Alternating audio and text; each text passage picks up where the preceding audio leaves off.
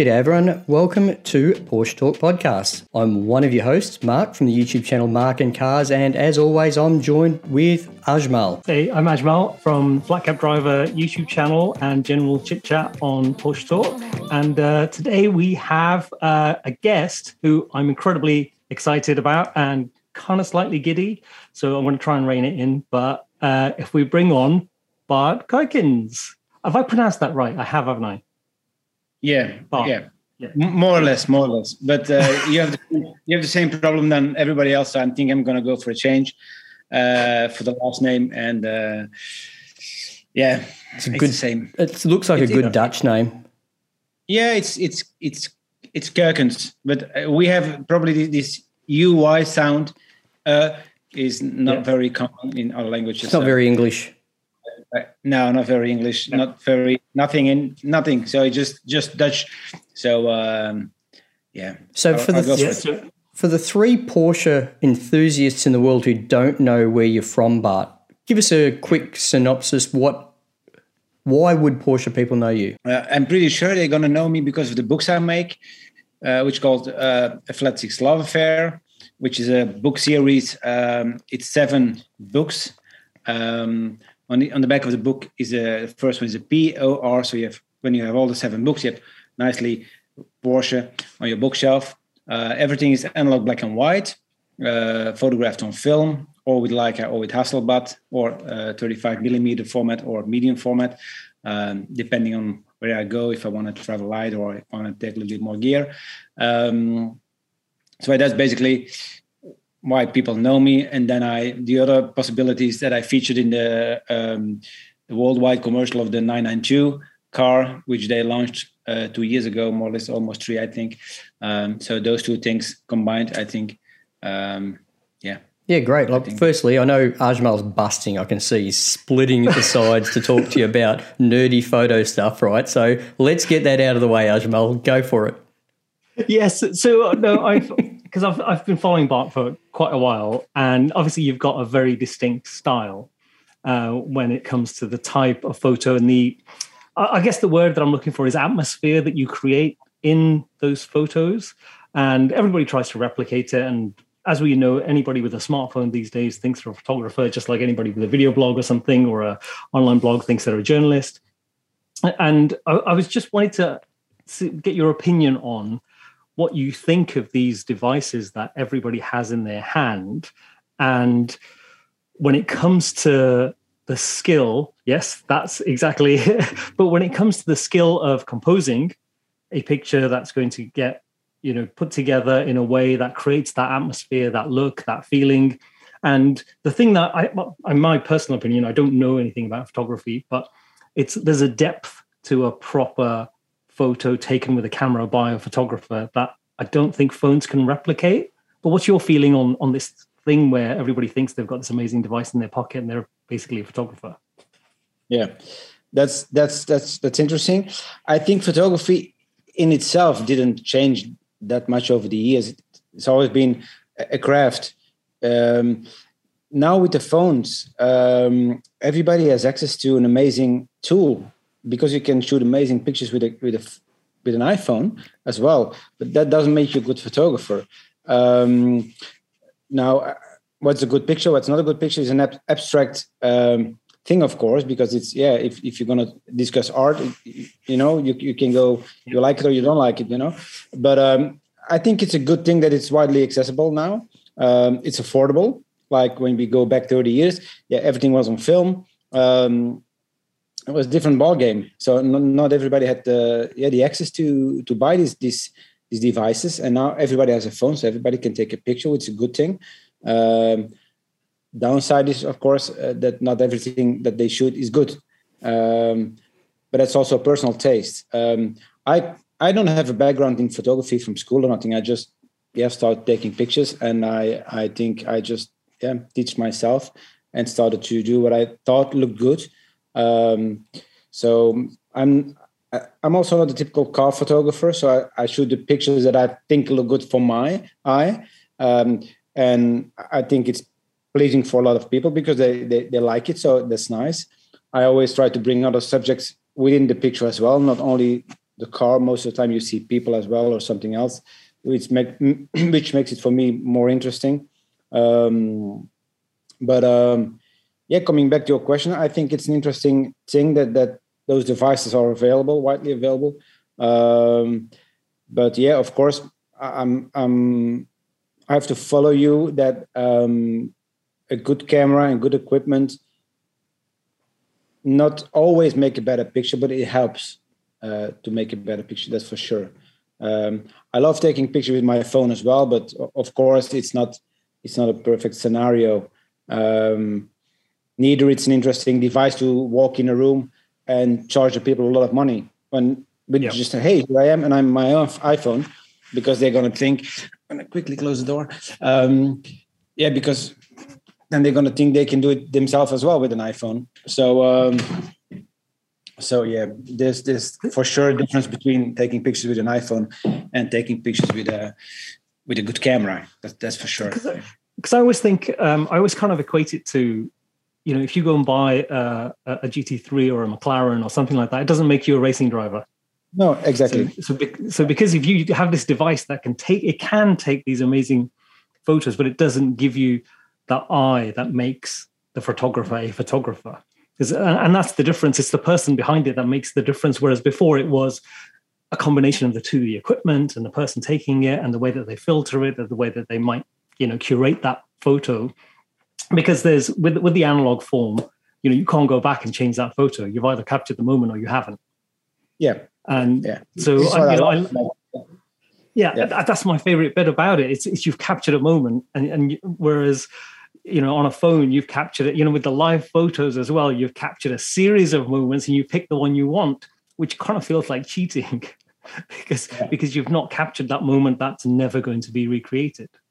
So I, I, I love that aspect of it. One of the things that I, I always think that you were probably the pioneer of on online is the the amount of photos that are now taken of people taking photos.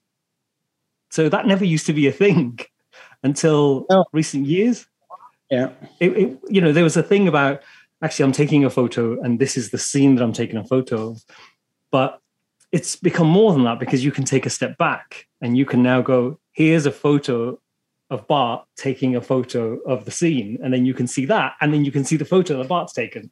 It's kind yeah. of it's created a whole almost like a whole new genre of photography.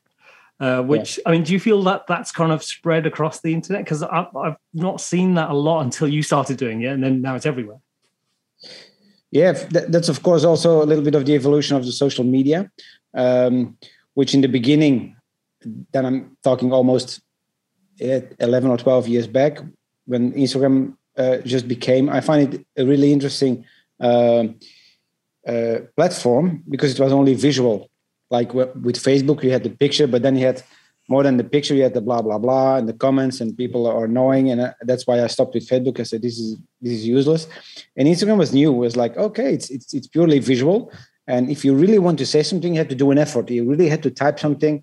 Uh, so it gave me a lot of inspiration. You could find interesting people, but now it's it's so widely spread as well that people post every day uh, every moment of their life, and, I, I'm a victim as well.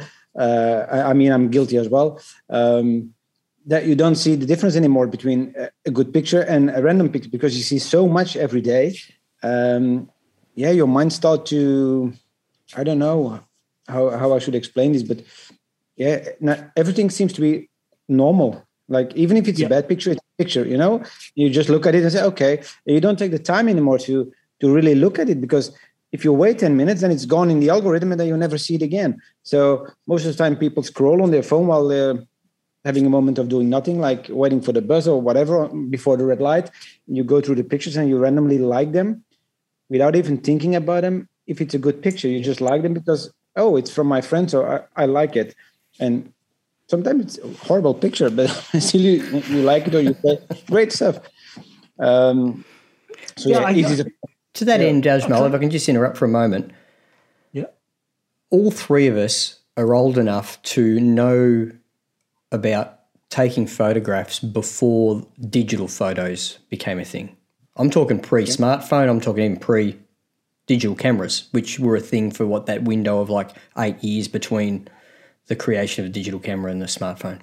Um, in those days, when I think back, I'm no photographer by any metric that you could possibly measure one. But I was much more conscious of the photos I was taking, knowing it was on film. Like I would stop, think, frame, is this going to work? This is going to cost me $1.84 to process so I can see the outcome, you know, because I was young and had, that was a lot of money to me at that moment in time to take a photograph. And every photo was a considered um, outcome because it was film. And the disposability of the smartphone or even digital cameras when they came out, where you could just punch through hundreds of them, which I'm sure, you know, all, all three of us have done in the past. The I just think the the fact that you now you are doing what is essentially the classic car equivalent of photography in using a format to have that experience. That's the that's what's nice. And the fact that it is a printed product that is in a book in you know with a flat six love affair as an example or if it's in a magazine or if it's in a brochure.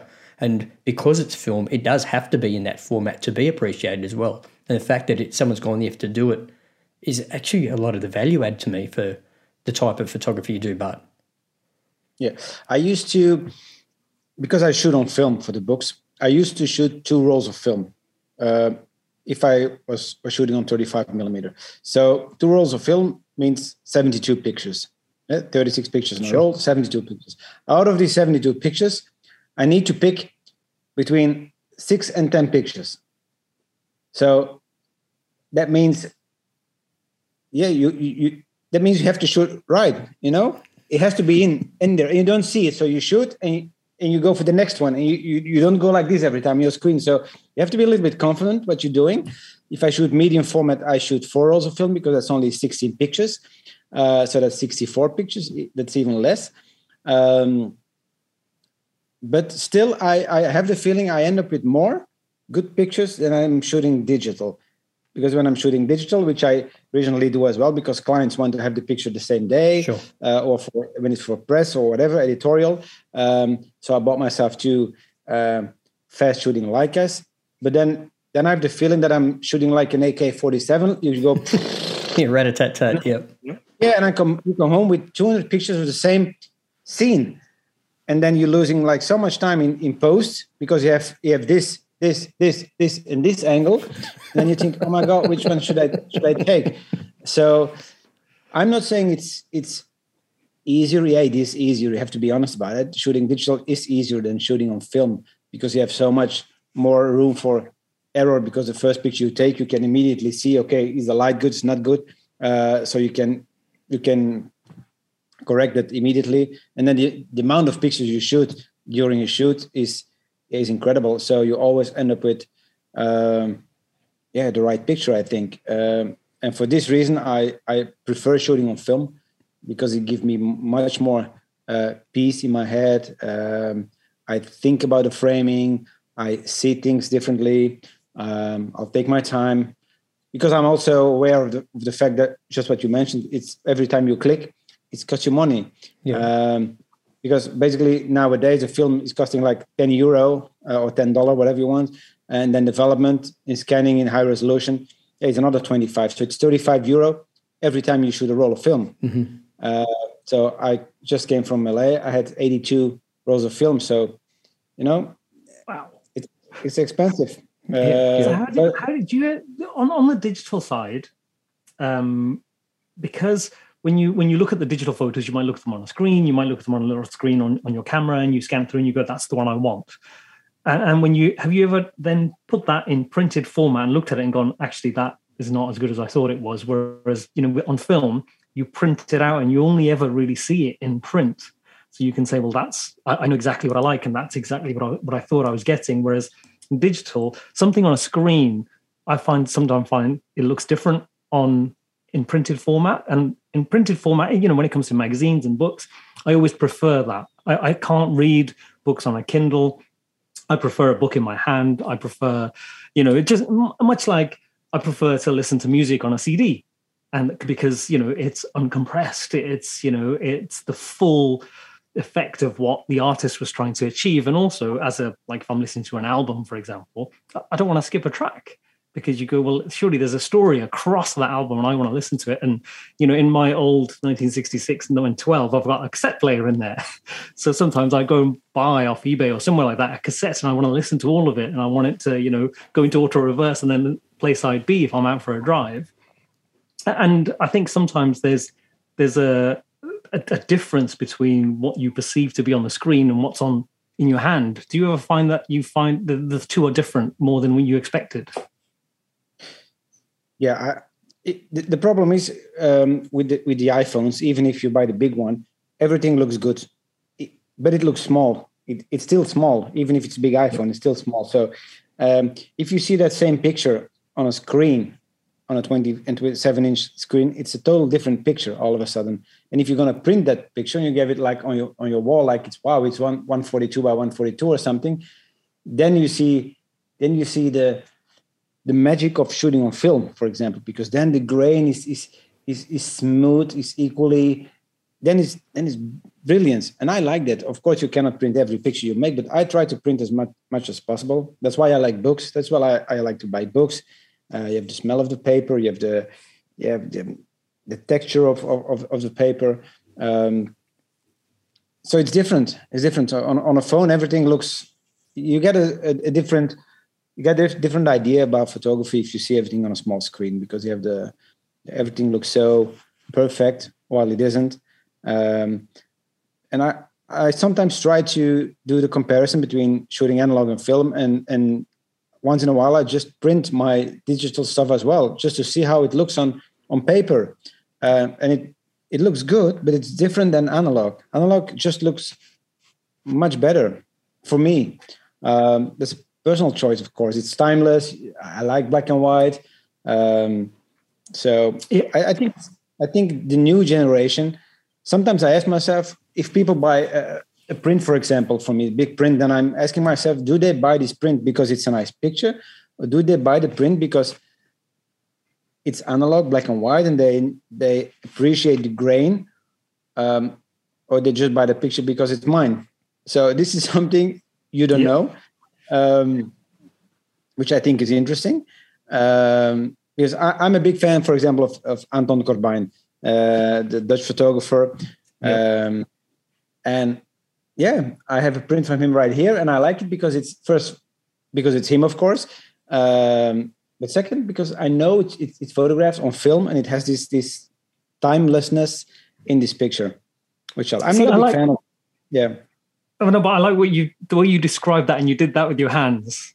Because yeah, I always do that thing about things how they make me feel. This is a yeah. podcast. Um, so I just want to let everyone know these guys are rubbing their forefinger and their thumbs sorry. together. Okay. yes. Yes, I do forget to explain those things. so, what's, yes. the first, what's the first thing you do when you buy a book? When you open a book, what's the first thing you do? You feel the weight of the page.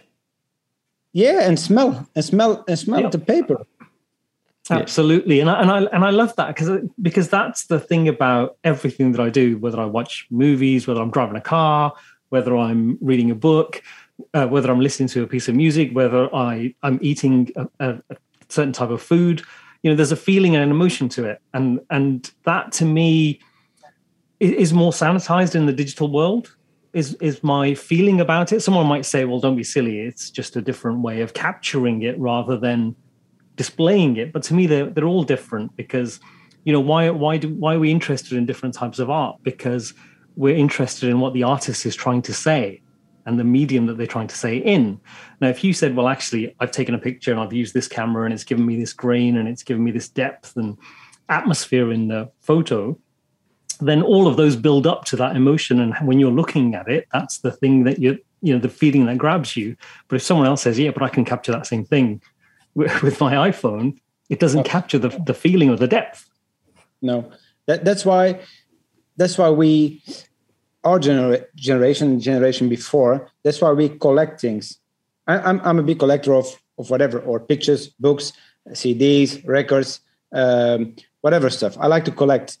Why? Because there's a feeling to it, there's a smell to it, and there's an emotion to it, and there's a memory to it hmm. as well. So I have an, an interesting memory about. Sometimes I go to my collection, I see a CD, but I think, oh my god, what was I thinking when I was buying this CD? But back then it makes sense because I was really, well, a fan of it, and the new generation doesn't have that anymore. So because I see with my kids, everything is digital. So they have everything on their Spotify. And if they don't like a song anymore, they just delete it. If they like a new one, they just add it to their playlist. Same with their friends. Friends is on the phone. If they don't like the friend anymore, they just tap to the left and the friend is gone and take a new one. So by doing that, you don't collect things anymore and you don't create memories because in five years, nobody knows what was in your playlist five years ago anymore. But if you have the, if you still have the CDs or the records or the yeah, then you still then you still have it. That's why I like to collect books as well, and because there's a memory connected to that book when I bought it a couple of years ago, or it was a present, or I was in whatever thinking about going on holiday to Australia and about a book about Australia. Uh, it gives me it gives me memory, and that's why I think why our generation still like to collect things, and new generation doesn't collect anything anymore. I, I, I agree with that because I, I got some vinyl that I listen to every now and again. I've got my old stereo from when I was a child. It's a Pioneer stack, and you know it's got the six discs cartridge for the CD player, which was the first thing I bought when I got a job. And it's got the turntable, and it's got the twin cassette deck with the high speed dubbing where you can copy copy between them. Yeah, yeah. And um, it, it, it, and it is about that thing. And I don't know if you guys have seen the movie High Fidelity with John Cusack. Yeah, yeah, I know the one. Yeah. Now, in that in in that movie, when he breaks up with his girlfriend and he is by the way we are going to get on to talking about porsches soon but in that in that movie where he's rearranging his records and one of his employees from his record shop comes in and goes i don't understand how you're organizing it because it's not alphabetical it's not chronological. How are you doing it? And he said i'm organizing it autobiographically. And that that made you know where my wife saw that and she went that reminds me of you because i think you would do something like that. Because he said well when i want to find the bob dylan album blonde on blonde which is a brilliant album bit depressing but an amazing album. He said right i have to think about what was i doing or feeling or who was i going out with when i bought the album? And then he looks through and he goes and it's here because i was doing this at that moment in time and i felt like this. And, and it's almost like you know it's the most you know emotive thing they say is smell and sight and you know all the different senses and noises. But it, it, kind of for me encompasses all of those things and the way and the way that you talk about your photography it kind of reminds me of that because I, I do things like I listen to cassette tapes, I listen to CDs, I listen to vinyl, I read old books. Um, the things I don't keep are DVDs for some reason. I still have them because nobody wants them anymore. So yes, yeah, I've, I've, I've got I've, several as well. Yeah, I think a little, little over two thousand DVDs, and at some point, maybe five or six years ago, I want to sell them, and it was like, yeah, we give like one euro each. I'm thinking, nah, you know, then I prefer to keep them. You never know. Maybe I find space and time somewhere in my house sooner or later, and I just yeah, when the kids are gone, I may just make a little nice DVD room. TV and the DVD, I can see all the movies again. Yeah, go go back and watch the hits of the 1990s and the early 2000s. Yeah, something like this. Yeah, yeah. yeah. Tell me, uh, I've, I've, got I've got a question, photography question, Bart. With do you shoot in black and white or just print in black and white? No, I should. I, I on film. You mean? Yeah. Yeah, I shoot everything on, in black and white. Yeah, okay. even in digital even in digital with the with the Leica Q2 now, which I think is an amazing camera. Um, they have the color version, they have the, the monochrome version. The monochrome only captures black and white. Yeah, yeah. Uh, and I I bought that one as well because it's it's different ball game. So you see everything in black and white as well, um, and it just gives a different feeling for me. It's like oh, coming home again. So because in the beginning I had problem shooting color, I, I didn't really see it. Um, while in black and white, I have immediately like okay, this is like a I think it should look. Um, yeah, okay. But on, on, film, yeah, I, I, always, I think since day one, I was shooting on um, Tri-X 400 film, and maybe I tried one or two times another film because it was not available. But I shoot all the time the same film. Um, so yeah. So after a while, you know, yeah. Sorry. Sorry, go on.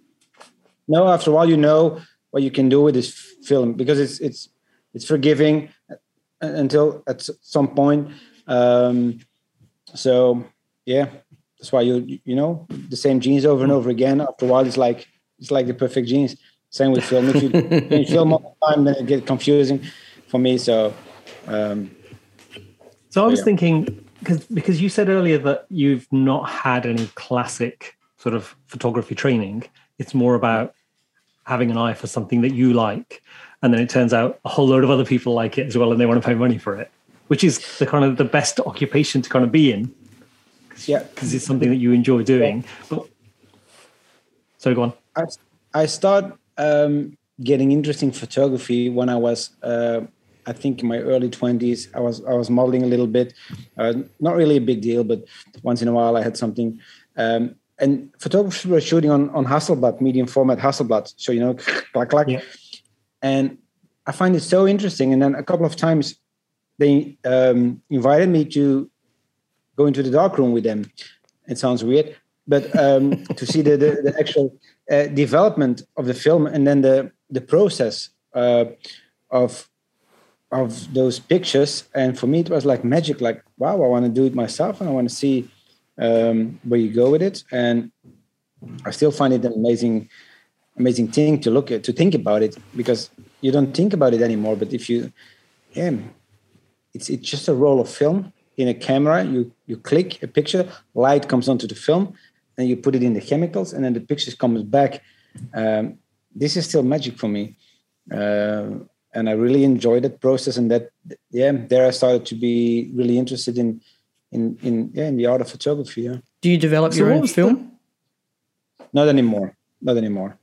I used to do it, but it just it's time consuming. Um, you need a little bit of. You don't need that much space, but if you want to do it properly, you know, um, when I was living at home, my mom was a little bit tired. I was always locked up in the bedroom, everything dark, uh, touring the film, then then hang it on on on the ceiling.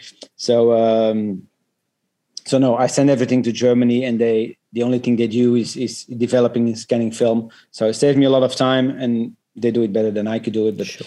uh, sometimes I think to go back and and and make myself a little space where I can develop my own film. But like I said, it's, it's time consuming. Um, so um, so yeah. Yeah, amazing. So what um when you were when you started dabbling in photography, what at what point did you think, hang on, this is something that I can I can make a career out of? Did, did you think that, hang on, this is like a real passion, and but it's not just a passion; it's something that I can get up and go to work to do, but it won't feel like work because I love it. I, I don't know when this yeah, after the first book, um, I started to make prints.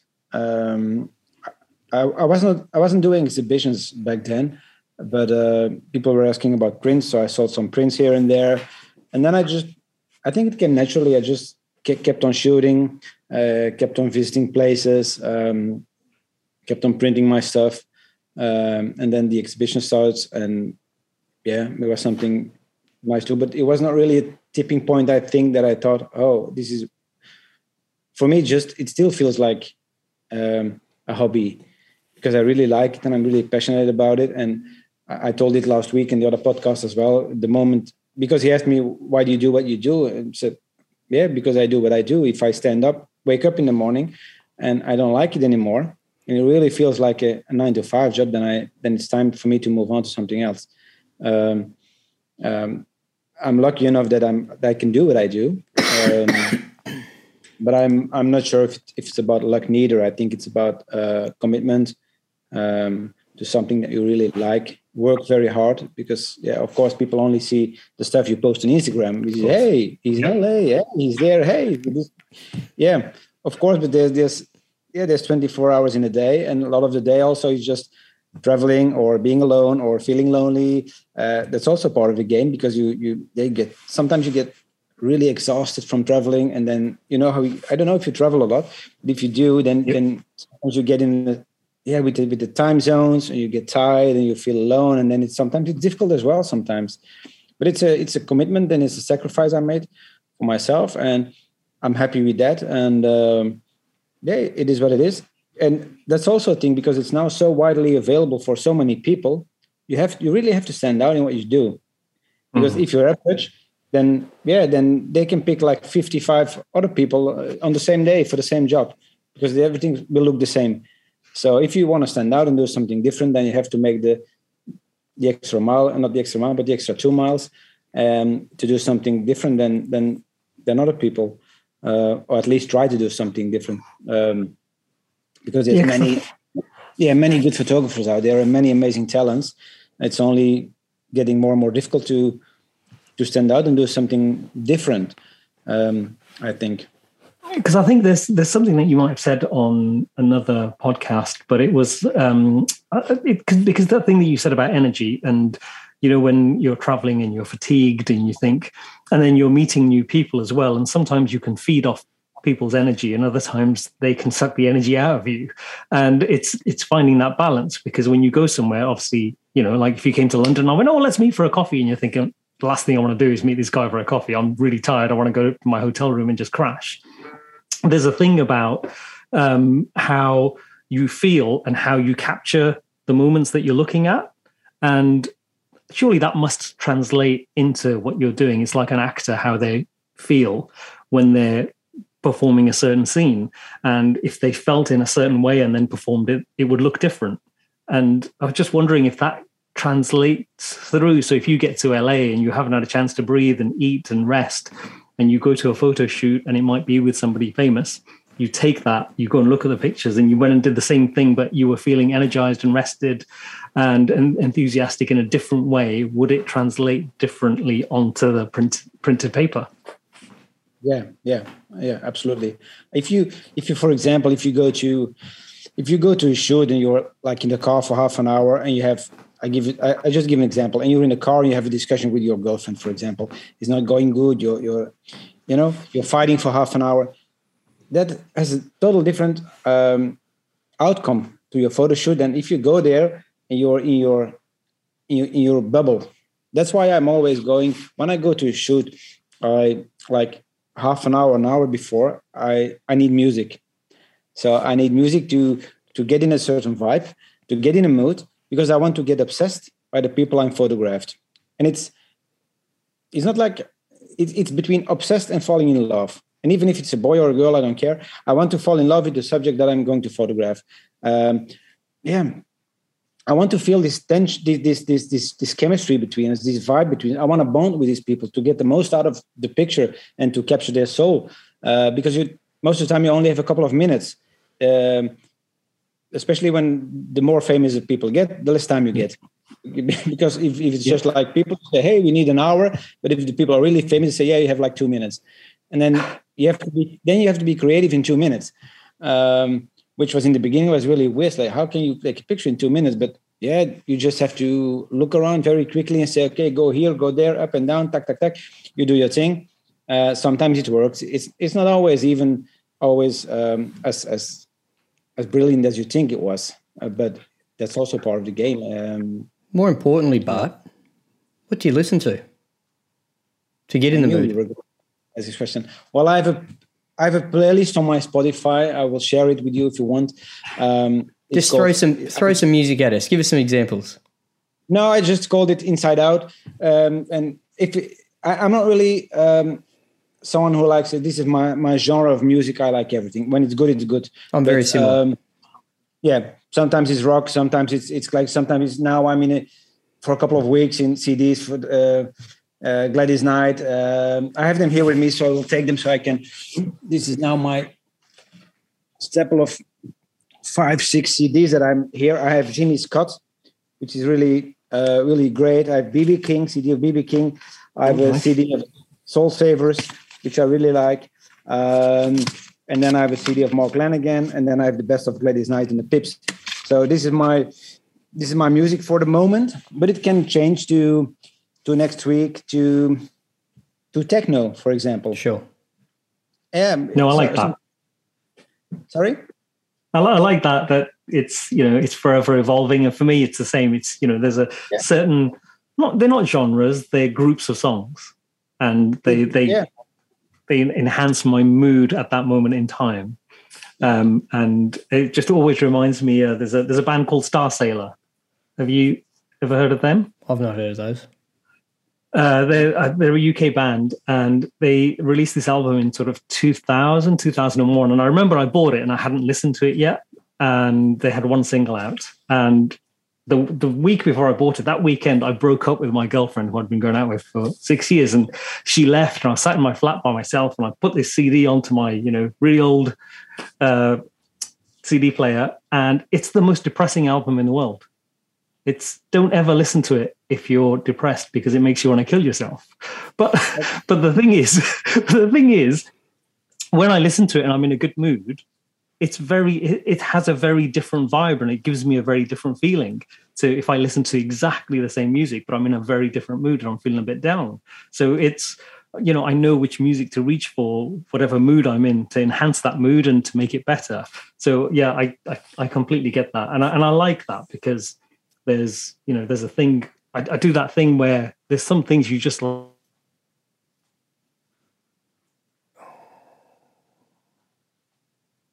it speaks of your photography where you do something because you like it and yeah.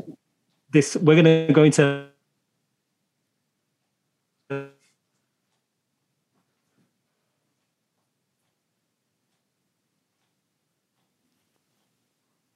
I'm, I'm good. Still here. Yeah, I think Ajmal's dropped out. You're still good, Bart? With Mark. Uh, oh, I'm, I'm still here. Yeah, okay. Oh, he's, he's back. He's, he's back. Yeah, okay. I'm back. Which bit did you miss? Oh, I, I remember the bit. I remember the bit where we started talking about um, Bart was a photographer. No, not really. no, you were saying that you were getting into a, a, a certain mood when listening yes. to music. Yeah yeah. And it, and it was that thing because it's it's very sort of you know touchy feely sort of tactile type um medium and it kind of enhances your mood based on what you're on. And it can be if i'm in this mood and i listen to that music it changes my mood in a different way to if i start off in a high sort of energy mood and i listen to the same music it re- i react in a different way. And i was going to segue into porsches and about your um the the books that when you go through those books and you look at the type of photography and how they sort of evolve through the six books does it is it an evolution of your because you're not massively a Porsche guy. You wouldn't describe yourself like that, would you? No, no, no, absolutely not. Um, I'm, I, I don't consider myself as a car photographer neither. Uh, maybe that's also part of the success of the books because it was different than than than other books. But yeah, I do see the difference between book number one and two and three and four and five and six. Uh, even in that um, extent that I see book number one now, that I feel a little bit embarrassed almost. That I think, oh my god, what was I thinking six years ago? Um, but that's a yeah. As an artist, whatever you do, music, playing football, whatever you do, you you become better in what you do, um, and you see things differently. Uh, and if I flip through book number one now and I go to my pictures, which I have on my computer because everything is digitalized.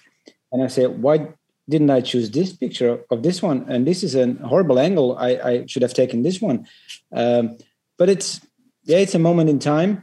Um, and it is what it is, I think. Um, is it very, it's nice. It's nice to see the, the, yeah, the growing, the evolution in, in in in what I do for myself as well. Yeah. In a similar vein, but there are very few things more cringeworthy to a person who posts YouTube videos than watching older ones. Yeah. You know, you you look at yourself and you go, you know, I think I've I've posted about 120 videos now, and I look at one of you know any of my early 30 and I'm going, oof, yeah, oof. I'm half tempted to delete them, you know what I mean? But I like them being there knowing that that's the evolution of yeah what I do. And the, and the thing is, if you back then you really thought it was awesome. no, I never have actually thought that. no. yeah, this is great stuff. I'm going to post it, and then like five years later, say, "Oh my god!" It's like it's horrible. It is an evolution. So, That's what you do. It's an evolution, and I yeah, it is what it is, and I'm I'm okay with it. It's just like yeah, I'm happy to see that things are growing, that things are becoming different, uh, and that's that's I it's not because I think it, I'm pretty sure, because you meet different people all over the place and they inspire you. They say things which you remember, they do things which you say, oh my God, maybe I should try to implement. Because I never try to copy a photographer, but I try to look at different artists and take the good things what I think oh, I can use this little bit and I can implement it in my way of work or my way of photography, for example. Um, doesn't mean that you steal something from them. It's just like you you try to become better uh, in what you do. We all um, do the um, same. Yeah, it's the same. It's the same with with when when I talk to people. I try to inspire them, and when they ask me a question, I try to tell them, listen, um, your photography is like this. I like it. You have to shoot for yourself, uh, but this is my input. Do whatever you want with it. And if you see things from me that you want to implement in your stuff, okay, then I'm fine because that's that's that's what life is all about. You try to help each other. Um, you try to make each other better. Um, and yeah. Well, we we actually need some professional advice, Bart, that you might be able to help us with. In, Sorry, we need some professional advice that you might be able to help Ajmal and I with. We uh, I, I, we I have no clue about podcasts, so if you need if you need to know about something about podcasts, I can't help you. But uh, photography wise, uh, no, no, it's it's it's the in between bit that we need help with. You've you've okay. you've shot some amazing people, but we cannot get oxygen out of them to try and get them as guests to our podcast. Oh, then I should just make an introduction with them via email, and then yeah, you go from there. Yes, I Ajmal, I told you he'd be a good guy for this. so, so who do we want, Mark? Who do we want? Well, we know who you want, right? I want. Who do I want the guy in the picture in the background. I want Nick Cave. Nick no. Cave. oh, yeah, yeah, Nick Cave. Yeah, I'm not sure if he's driving a Porsche. Um, oh, isn't he an Aussie? No, he doesn't look like the type for a Porsche. isn't he Australian? Like isn't he an Australian though? Nick Cave. No, is he Australian? I think he might be. That's that's that's possible, but he's living in Brighton. Okay. Yes. Part time. For the rest, I don't know. Probably houses all over the place, but I think he's in Brighton. Talk about oh, talk about depressing music. Anyway, let's uh, move on to Porsches. Tell us about your cars, Bart. What are you driving these days? Um, I have a 911, 911 from 1970. Mm, nice one. Which normally standing here in my my office, but I brought it yesterday to do the paint job because I want a I want a different color. The whole car um, is getting color change. Yeah. Really? Wow. Yeah. Yeah. Yeah. I'm sorry. Is it black or want, white? Which one? yeah, it's one of those two. Is it really? Yeah. yeah, it's one of those two. No, I. The thing is, it, when I bought it, was orange. Yeah. Um, I'm not that of a big fan of orange, uh, so I painted it in uh, GT silver, uh, which okay. is a beautiful color. Um, but yeah, I'm now I have the car, I think, like almost 10 years more or less. And I was thinking, you know, I see it every day, blah, blah, blah. Maybe I should wrap it. But then again, if you want to do it right, it's also three, 4,000 euro. So um, I ended up bringing it to the shop and they're going to repaint it in the original color, um, which is ivory white. Oh, nice one. Um, I think it's a beautiful color. Great color. Uh, yeah, great color. Um, so yeah, so I think when it's back, it's going to be like a new car. Well, so, it'll smell new because it'll be painted. Yeah, new paint, so new smell, so perfect. no, but I Problem like that. I, yeah, I, I really like the fact that you you just gone. Oh, I'm just going to change the color because so many people would go, oh, "Don't change the color." But you know what? It's it's what you like. Whatever you like, you do whatever you want. you, that's right. Yeah. Well, I, I go back to I go back to the original color. So people say, "Yeah, you always have to do the original color." But I was I'm not really interested in that. It's not a collector car. It's not a. It's not a museum a showroom car. Uh, so, but it was or black or white. Um, but black black is different color for a car. Hard car to own black cars, yeah. just to keep to maintain them. They always look dirty. They always you see yeah. every imperfection. I don't yeah. have a problem with that, Mark. well, I have a, I have a black nine nine four four, um, and indeed, if if if you think it's clean, um, and you just park it like yeah, just on the other side of the street, then it could be dirty all of a sudden because the different light. Yeah. Um, so is that, that is that the is that, is that the nine four four that I saw on your one of your reels recently? The S two. Yeah, there's an S two. Yeah.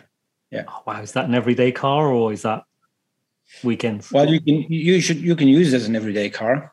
Do uh, you? Definitely. Sure. Yeah, it's comfortable. Um, the problem is uh, I'm living in Belgium, so it's raining a lot, which is you can drive.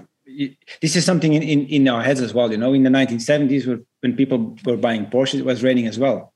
So people were all driving the cars yeah. as daily as well. So you can you can do that, of course. But uh, I have two kids from eight and twelve, and those little monsters don't care about the car.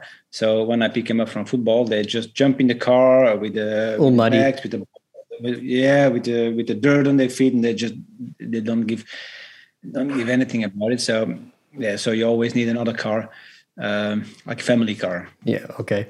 And um, with the rain in Belgium, I have very limited experience in Belgium. I've been maybe a few times. I spent three or four weeks there cycle racing back in the early 2000s. And I think it rained every day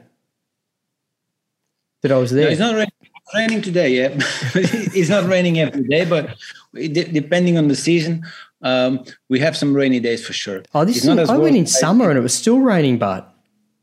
Oh yeah, yeah. We, we, we have rain in the summer as well because last summer was horrible. I think it rained like like almost every other day. Then the, the summer before was better. Then it was really a, a great summer. So yeah, for holiday vacation, I wouldn't recommend planning your it's, uh, oh, it's a, month. There are some beautiful cities, but my goodness, was it a terrible place to race bicycles. Yeah, I could not wait to get back to Italy. Yeah, but when it's when it's raining, there's a lot of oxygen in the air. Yeah, it doesn't so matter. There's also a lot of water. yeah.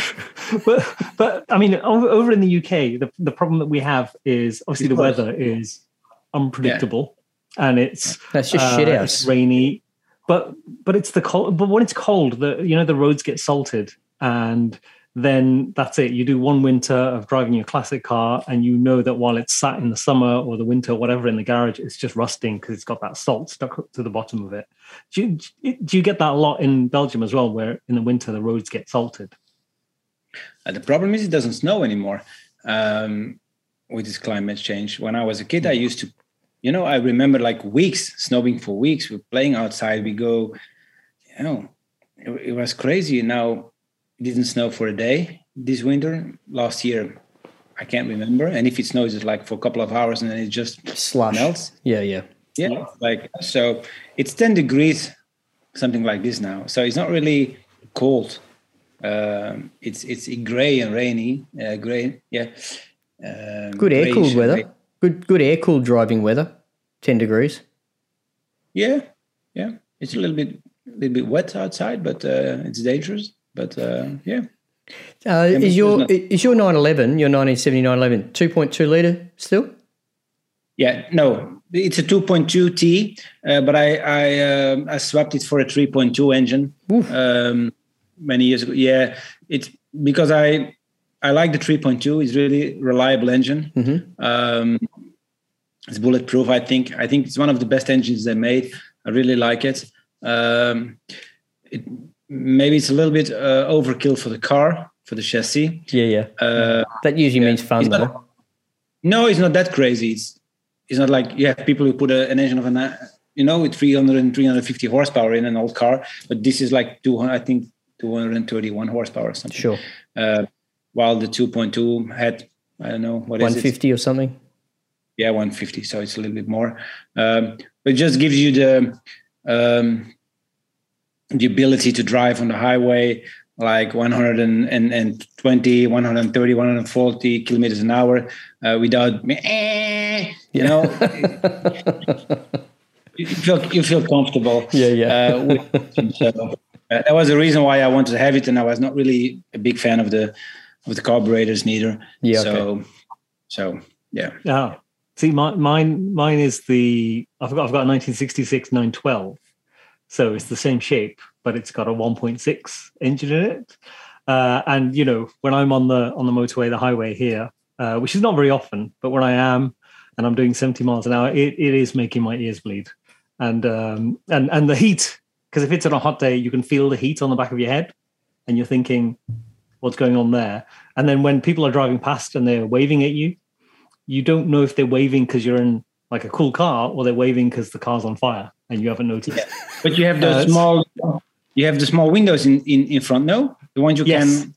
Yeah, yes. the quarter ones. Yes. Yeah, the, so I have the same in mind. It's not I, normally I don't have them, but I, I I bought them because I really like. It's kind of an, it's the best air conditioning you have when you just turn them. Yeah is, is great. But it's yeah. the only air conditioning you have. Yep. It's the only. Yep. Yeah. the I, I, have a three five six, similar motor to Ajmal, except mine is probably a bit more hot rodded than Ajmal's is currently. My my car drives fine at eighty mile an hour. I could do it all day, and it's not uncomfortable in that in that old car. Mm. Maybe because of the weight I, difference in the cars, Ajmal. Maybe I don't know. I don't know because the, the problem is I I frequently when I drive it I I take it to the rev limit. Yeah, I do that all the time. And you know, yeah, it's a really old car, but sometimes you know I, am doing it and I'm I'm almost like I'm feeling physical pain. Why am I doing this? it's going to explode and I'm going to explode with it. You're thinking too hard about it. I am. I am. Well, I do that with my 911 and, and Bart, you saying that about your children. So my everyday family car is a 1998 911 and 996. And I've got a three-year-old and a seven-year-old. And they don't wait for me to move the seat out of the way. They clamber onto my driver's seat and they clamber through the middle of the seats to get to the back. Mm. And they frequently leave footprints on the dashboard or on the steering wheel. And yeah. sometimes you get in and you put your hand on the steering wheel and there's something on your hands. And you just have to, just to make sure it isn't what you think it is, you have to smell it. and you're looking at your hand and going, I'm going to have to smell that. Please be mud. Sure please, be mud. please be mud. yeah, please be mud. Please don't smell. so it hasn't happened yet where it's been anything other than mud. Yeah, okay, good, good. yeah, but that, that's there's there's a thing when you have kids and uh, if you have a car and you just just want to drive it and you don't care that much, it's it, it's it's fun as well. But um, yeah, I, don't know. maybe it's because we're get, getting a little bit older, but sometimes I feel like driving this old car is a little bit of a sacrifice as well. Um, because if I, for example, have to go to, let's say, Hamburg, which is a five, six hour drive, I'm thinking, should I take it? Uh, yeah, maybe too warm, too cold. Mm, yeah, let's yeah, take the daily. No, no. Yeah, there's, I need the heated seats yeah especially in winter yeah heated seats radio you can call uh, because it's just it's it's a mindset um it's a because people are doing i believe in the 70s where people buying a porsche it was the best car you can get probably or one of the best cars you can get um, because the other cars were even worse. Yeah. So so um so yeah it's just like yeah you have to switch and say, okay, I'm going to suffer a little bit. It's going to be noisy. It's going to be um, it's going to be a long trip. Maybe the car breaks down. Uh, I cannot make a phone call. I just have to put my ears in with my music. yeah. Uh, no, but, but I'm, you know, I'm exactly the same. It is an event though. When you do decide to make those trips in the car, like those times you do go to Hamburg on that perfect day and you drive and everything goes right, you think, hmm, I can see why people do, do it. You know, on those. Absolutely. It's just all the stars have to align. The reason why you don't do it these days is because the the pressure of time, because you need to be there at two, you have a meeting at three, one at seven, dinner at eight, and then the next day you have to come back because you have to be back in Belgium, and then because you have to be there all the time on time, you take or the plane or whatever or the train or you take your daily because you don't want to take the risk of becoming too late. But if you have if you have time, then it's the most beautiful thing to take. Then you don't take the highway. Then you go in between. B road. Um, and then you don't care. You drive for an hour. You stop for a coffee. Uh, you talk to yourself, and you get back in the car, um, and then yeah. But the, it's because we are we are always in a rush. I feel like I'm always in a rush. I'm always racing against against the clock. Um, yeah, and this is also something. Uh, yeah, it is what it is. I think. Uh, yeah, because we, we get we get very caught up in the destination and we forget the journey because the, the journey is the thing that you're trying to do as quickly as possible. So I don't, you know, I, I might do it in a car or do something. You're on a phone call. You're doing all of these things at once. Whereas it's like Mark said, you know, even if I go in my 1998 911, which is a modern car, it's a bit of an event. You know, where, where everywhere I go, and and I drive it everywhere. If I'm going down to the local shop, um, and it makes me work you know, if I forget myself and I do a quick gear change without thinking about it and I crunch it into a gear and I think, no, this car deserves, it wants my attention. But there's also a thing where everywhere, even a short journey, I turn onto a road and it's clear. And, and second, I make it scream. I, I just love it because it gives me that satisfaction every single day. And like you said, I'm not precious about it. I don't want it to be damaged. I don't want it to break.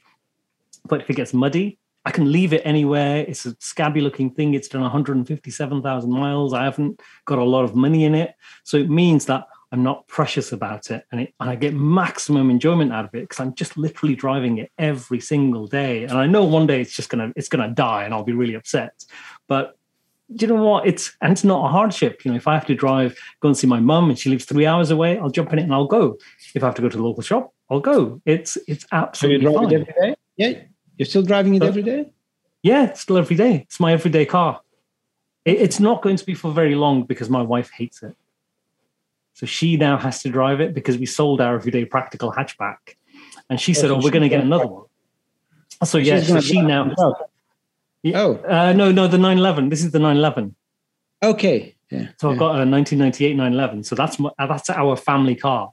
So even you know at Christmas, where I was buying a Christmas tree, huge Christmas tree, you know, sticking out the sunroof, uh, you know, leaning on my head while I'm driving and I'm trying to change gear and I can barely see, and my daughters are in the back laughing at me, and you know, it's that kind of thing. It's just every day I go I go to the hardware store and there's bits of wood sticking out the sunroof or out the window, and it's just literally my everyday car. And everywhere I go, I buy something and I walk back and I think, how am I going to get that in the car? and then you're moving the seats around and all sorts. But you know, I love it. I love that. Whereas my wife is, she she everywhere she goes, I say to her, send me a text to say you got there okay, and she sends me a text saying, I made it to work fine. P.S. Your car is shit.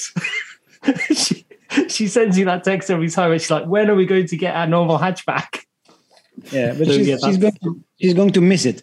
If you're gonna you're gonna regret it, uh, I think. And oh, then, yeah. well, yeah uh, so, the, so I, it's never going to get sold. The amount of people who want to want to buy it off me because they think I'm just abusing it, but it's not. I'm getting maximum enjoyment out of it. It's not uh, an investment. It's not something to be, you know, wrapped in cotton wool. It's something to be used and driven and driven hard every day. So I, I like it for that. It's just it's it, it's all things to me. But you mentioned earlier that you've returned the car, your 911 back to ivory white. You're going through that process now we Ajmal and I started a conversation at the last podcast about Porsche colours. Now you shoot in black and white, but you must yeah. look at a lot of the coloured cars throughout Porsche's history and think, yeah, that one's actually a good one. That isn't a monochrome color. Mm-hmm. Tell us, what are they? It depends on the model because yeah, sure. I think for a, I think for 964 I think on, on long hoods, on the old ones, the F models, every color look good. Yeah. Okay. Uh, you, you can go wrong. Uh, you, you, can go yellow, you can go green, you can go whatever. It's always it's always nice. Um, if you go for 964, I think the most beautiful color is ruby stone. Mm, yeah, I do too. I love them. Yeah, ruby stone. Uh, black is also nice. You know, black and white is always nice uh, for every model. It's always works always. S- silver. if you're a fan of silver, silver is always good. But I'm not a big fan of a 964, for example, in yellow. Um, I wouldn't go for yellow unless it's like maybe you know Bahama, the Bahama yellow. It's a little bit more uh, different color, but I think it's also depending on the yeah on the model of the car, who's driving it.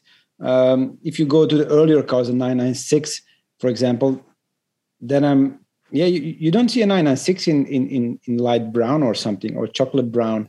I don't, I don't even think during the 996 Pro, um, you know, lifespan, and so many of them were made, I don't even know if PTS was a thing. There must, it's like, I don't, yeah, nearly every 996 you see is a variation of silver, it feels like. Yep, one silver. Yeah, I had a silver as well. So, uh, so I, I, don't know. Maybe they were. Uh, they must have had a again. lot of silver paint back then. Yeah, a leftover from the 996. yeah. and then they reuse the game because that's what they do all the time. They reuse pieces of the previous model. So uh, no, it's true, but I, I, don't have a favorite color. I I had a 997 though in in brown, which was really nice. Is it um, like a um, bronze metallic brown, or was it like the sepia brown? No, it was like a bronze metallic brown, but lighter. Uh, and then the, the, the, interior was like darker brown. Oh, nice uh, combination. wow. Yeah, it was beautiful. Um, so, but I don't have a favorite color. I like ivory white for a lot of cars. Um, ruby stone for 946 is beautiful. I think Miami blue for 964 is also really nice. Hmm. Uh, pink. That- Why not pink? Like really pink, pink, pink. Um, we have in we have here in Perth a Carrera GT that is a bright metallic pink. Yeah. How does it look? Looks like a Barbie car. And who's driving it? Barbie. No, no, no. It's a um, it's a a gentleman who has a comprehensive car collection, like multiple. He must have fifteen McLarens as well. You know what I mean? The Carrera. I think the Carrera. Oh no, he also bought a a nine nine one Speedster. So he's he has some. He has a lot of heavyweight cars, you know. And the Carrera GT. It was a factory silver car, but I think it's. A, I don't think it's been painted. I think it's been wrapped in the metallic pink. So what's the what the because we talked about the new one, didn't we? The new color was it frozen frozen berry? Yeah, I think it's frozen berry. Yeah, that metallic. Yeah, I, yeah, I don't like that. I don't like that. that. I mean, that bar is is like all modern modern Porsche, new Porsche in a pink color. Um, I think there has to be something about the car, and then add the pink to it. I, I just can't. You know, if you saw a 996 in pink, I'd be like, no, no. 997 in pink, no. I, I don't know. I think it'd have to be a long hood. I think. It'd No way, ruby red- ruby stones Like are pink. Ruby Stone is Mm, pink. Well, it is a type of pink, don't you think? It's more red, isn't it? But still, look, you you ask your daughter what color a ruby, show a ruby stone car and ask her what color it is. Yeah, it's more. It, it's more pink than it's red. That's for Oh, sure. for sure, yeah. Um, It's yeah, dark. I don't know. I had a um, I had a, I won a competition here in Australia, um, done by uh, Porsche Exclusive Collection, an online competition where uh, write an essay on what your favourite road trip would be when you finish COVID, right? And first prize was a thousand dollars Australian to spend in the Porsche Exclusive Collection shop, You're online. So you just pick all the things you want and they just send them to you, right? I was yeah, I was stoked. I won it. My daughter says, "Oh, can I pick some stuff out?" Ruby Stone Red keyring, Ruby Stone Red water bottle, Ruby Stone Red. My daughter's uh, nine years old, but yeah, so she's you know she, she's going, Dad, when are we getting a Ruby Stone Red 911? When is this happening? It's more purple, I think. It's more purple. yeah, it's it's sort of in there. Yeah, It's I think color. so. It's certainly not frozen berry. Put it that way. In that Taycan No. color. No, the only thing No. I, I was, I'm scared because with the, with the 911 now with the new paint job, I was thinking, okay, it's going to be or ivory, it's going to be or black, or it's going to be maybe ruby stone was an option as well. But I'm I think if I'm going to choose ruby stone, then I'm going to like it for the first week. Then I'm going to think, okay, I'm done now with the color, and I just want something. Oh, you Something timeless. you do need the personality to. Oh, look, if you've got a Carrera, a 964 Carrera RS, Ruby Stone is Yeah, a that- genuine option, right? Ab- that's absolutely. It's the only color RS I'd have if I, you know, I'd, I'd f- f- if I won Lotto, I'd shop the world to find one. You know what I mean? I wouldn't buy a red one. I wouldn't buy a black one. It'd have to be Ruby Stone if I bought a Oh, Carrera the blue RS. one, have any- the blue ones, the light blue. Yeah, they're okay. Uh, yeah. There is. But There's I no, think sorry, if go you, on. if you go back, I mean, there's there's lots of colors that of a time. So you can now, you know, look at a color and go, that's of a certain time. Like you know, Bart when he got his and it was orange, there was a time for that. There was a time for the you know the old mustard yellow that used to be on Porsches. Uh, was it the one? I think that was one of the first 911s I saw. What was the movie with Robert Redford? The skiing one. I don't know. I think it was like early seventies, downhill. I think I think it was called Downhill, and then then you obviously you had Steve McQueen, Le Mans, you know the classic movies that you watched and you and you saw it and you thought wow. But if you think about the classic timeless colors, you know they're black, white, silver, you know maybe even red. I, you know I'm not a massive fan of modern red cars, but you know some classics they have to be red. I guess Ferraris have to be red, but I'm not a massive Ferrari fan. But you know there's some colors that they will be in but they'll be okay. But whereas some colors are they're in or they're massively out. And i'm Yeah. not a fan of those kind of peaks and troughs in in when they're in favor and out of favor. I just like those colors that are timeless. You know when people say oh this is the new black and you go no uh, the old black is fine. Black is fine. Don't give me the new black. Yeah, like Ferrari has to be red or black. Yeah, exactly. Any other color, it doesn't work. Yeah, maybe white, but yeah. Yeah, I, I was fortunate yeah. enough to drive a white 458 Speciale a couple of weeks ago for a, a little while, and yeah, white would be okay for me. Was it, did it have stripes? Of course, it's a Speciale. Yeah, yeah.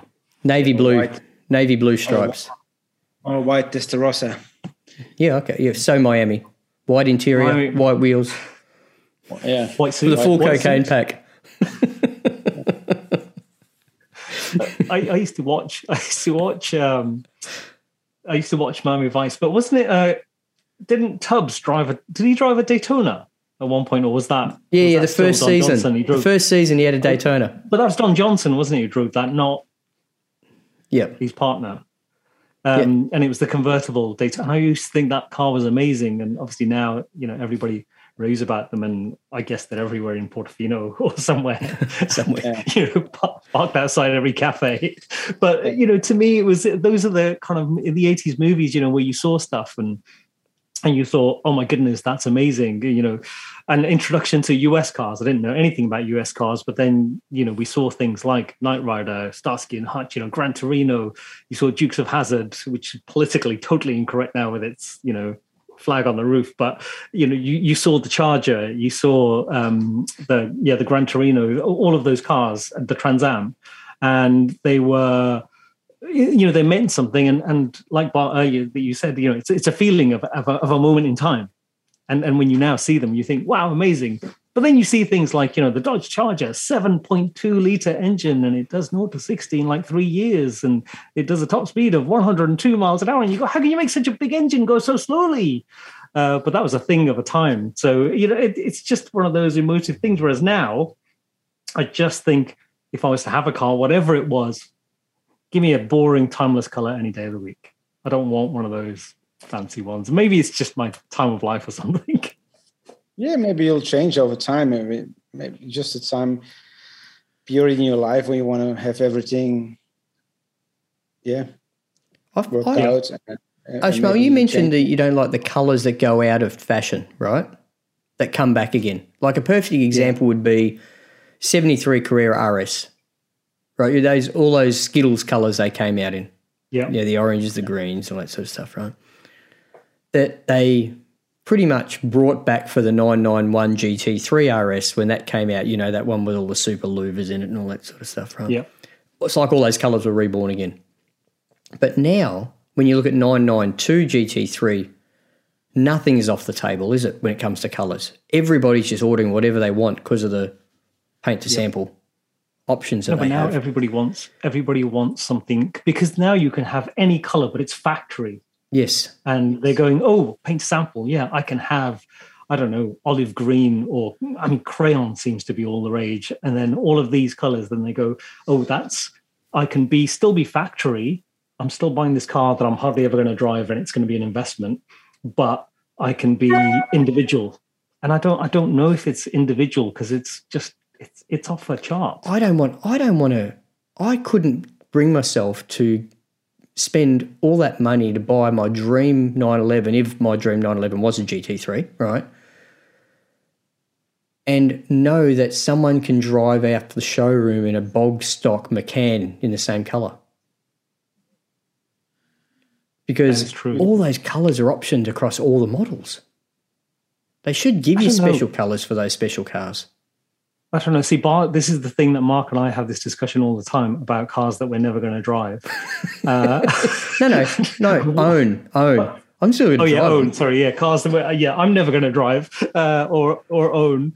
And then you go and we comment on the on these things, and you know, it's. I guess that's the fun of being on the Porsche Talk podcast. We talk about things that we're never going to get near. Well, I'm not.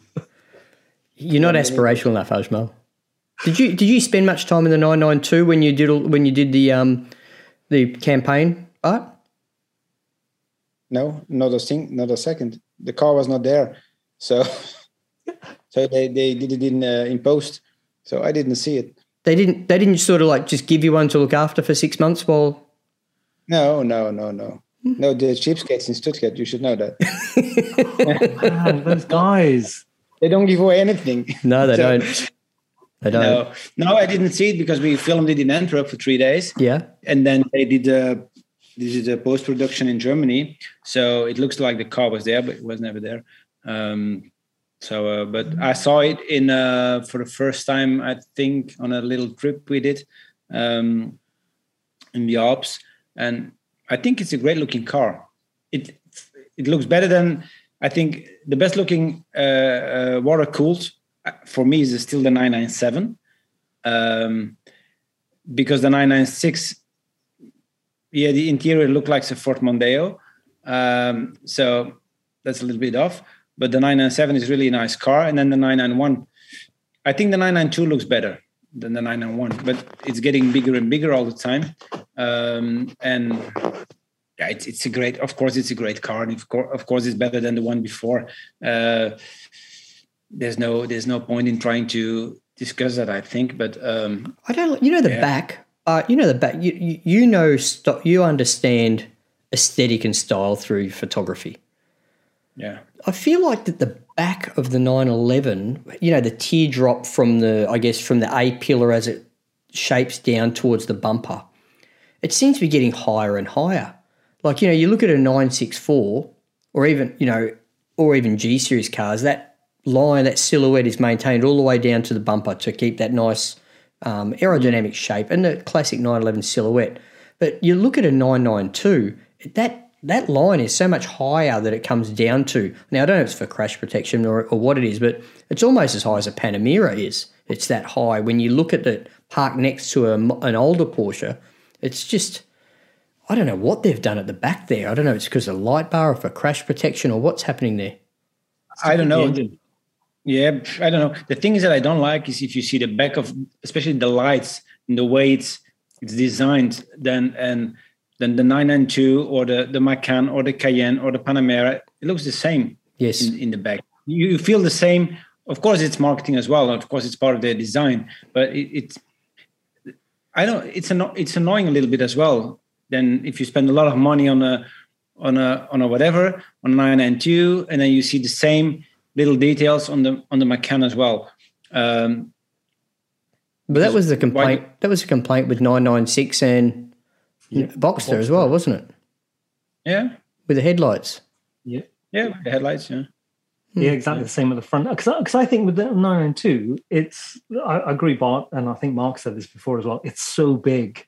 Oh, it's massive what and, and what I like about you know my 912 and my 996, they just slim body. I like that they're just you know your average sized kind of car, and it, but it just feels different when you're inside it. And I, I just can't, you know, even when I've parked my car next to a 992 and it looks so, it looks like a toy next to this massive thing. And, and I know that they do that experience of being in the car and it's amazing. And even on the roads over here, because the roads are very narrow, but you still have that feeling of being, you know, closeted within uh, within a little cockpit. But to me, it's just the experience is much better in a smaller car. But maybe it's just being close to the road, being feeling like you have a little bit more control. The computers aren't controlling it for you. I don't know what it is, but less sound deadening. Getting bigger. Sorry, less sound deadening. Yeah, it's just I'm I'm getting less interested in. I'm not you know, Chris Harris said it recently. He said, you know, I'm just not interested in the next best thing coming along or the fastest thing. Give me an old car that gives me a great feeling when I'm driving on a, a winding road and I'm happy. And I, I'd have to agree. It's an interesting balance because you got that example, Bart, that you gave earlier about I've got to drive six hours to Hamburg. You want a car that you can be comfortable in, but do something to it that then then gives you what you want when you want it. Yeah. You know, you want you want the emotion, you want the experience, you want the dynamics. But yeah, sometimes think, you want the massage seat. Yeah, maybe I'm wrong, but I, I have the idea right now that if I would want to spend this kind of money on a 992 to have a comfortable car, reliable car, etc., etc., I think for the same money, um, I would prefer maybe to buy a Mercedes. I think for the same money, you would have more comfort, more car for the same money, I think. Which uh, model Mercedes, but I don't know. I don't know anything about Mercedes. Okay. I, I, think, I think, I think whatever or, BMW or whatever. Yeah. But, uh, Mercedes always seems to me like a like a comfortable car. But uh, yeah, I, I, think the 992. I think every Porsche, if you think you're going to buy it as a daily driver, as a family car, you're always wrong. Yeah, because I agree. It, you, you always end up with having like, oh my god, this doesn't fit in a car. Uh, so if it's going to be your daily for your and your wife and your two kids, then it's not right car. It's always you're right because because you know I've tried to do that and I've been doing it and it's fine when it's just me and my children because my seven year old is tall enough to sit in the passenger seat without a seat. My three year old there's a little child seat in the back behind, so and we can all go out and it's great. I can get shopping, put it in the back seat or in the front. It's fine. But if my wife is with us, my seven year old is sat behind me. And those seats are not made for people with legs. They're just not. So, no. so you know, I, I'm sat very close to the steering wheel, and then when I try and turn, I'm, I'm, my hands are hitting my knees, and my my knees resting against the gear stick, so I can't change it properly, and it's not enjoyable. Yeah, we can fit in it, and I can quite you know comfortably go to the local shops, go on a longer drive, but it's not nice. It's not. I'm not driving a 911. I'm just sat cramped up against the steering wheel.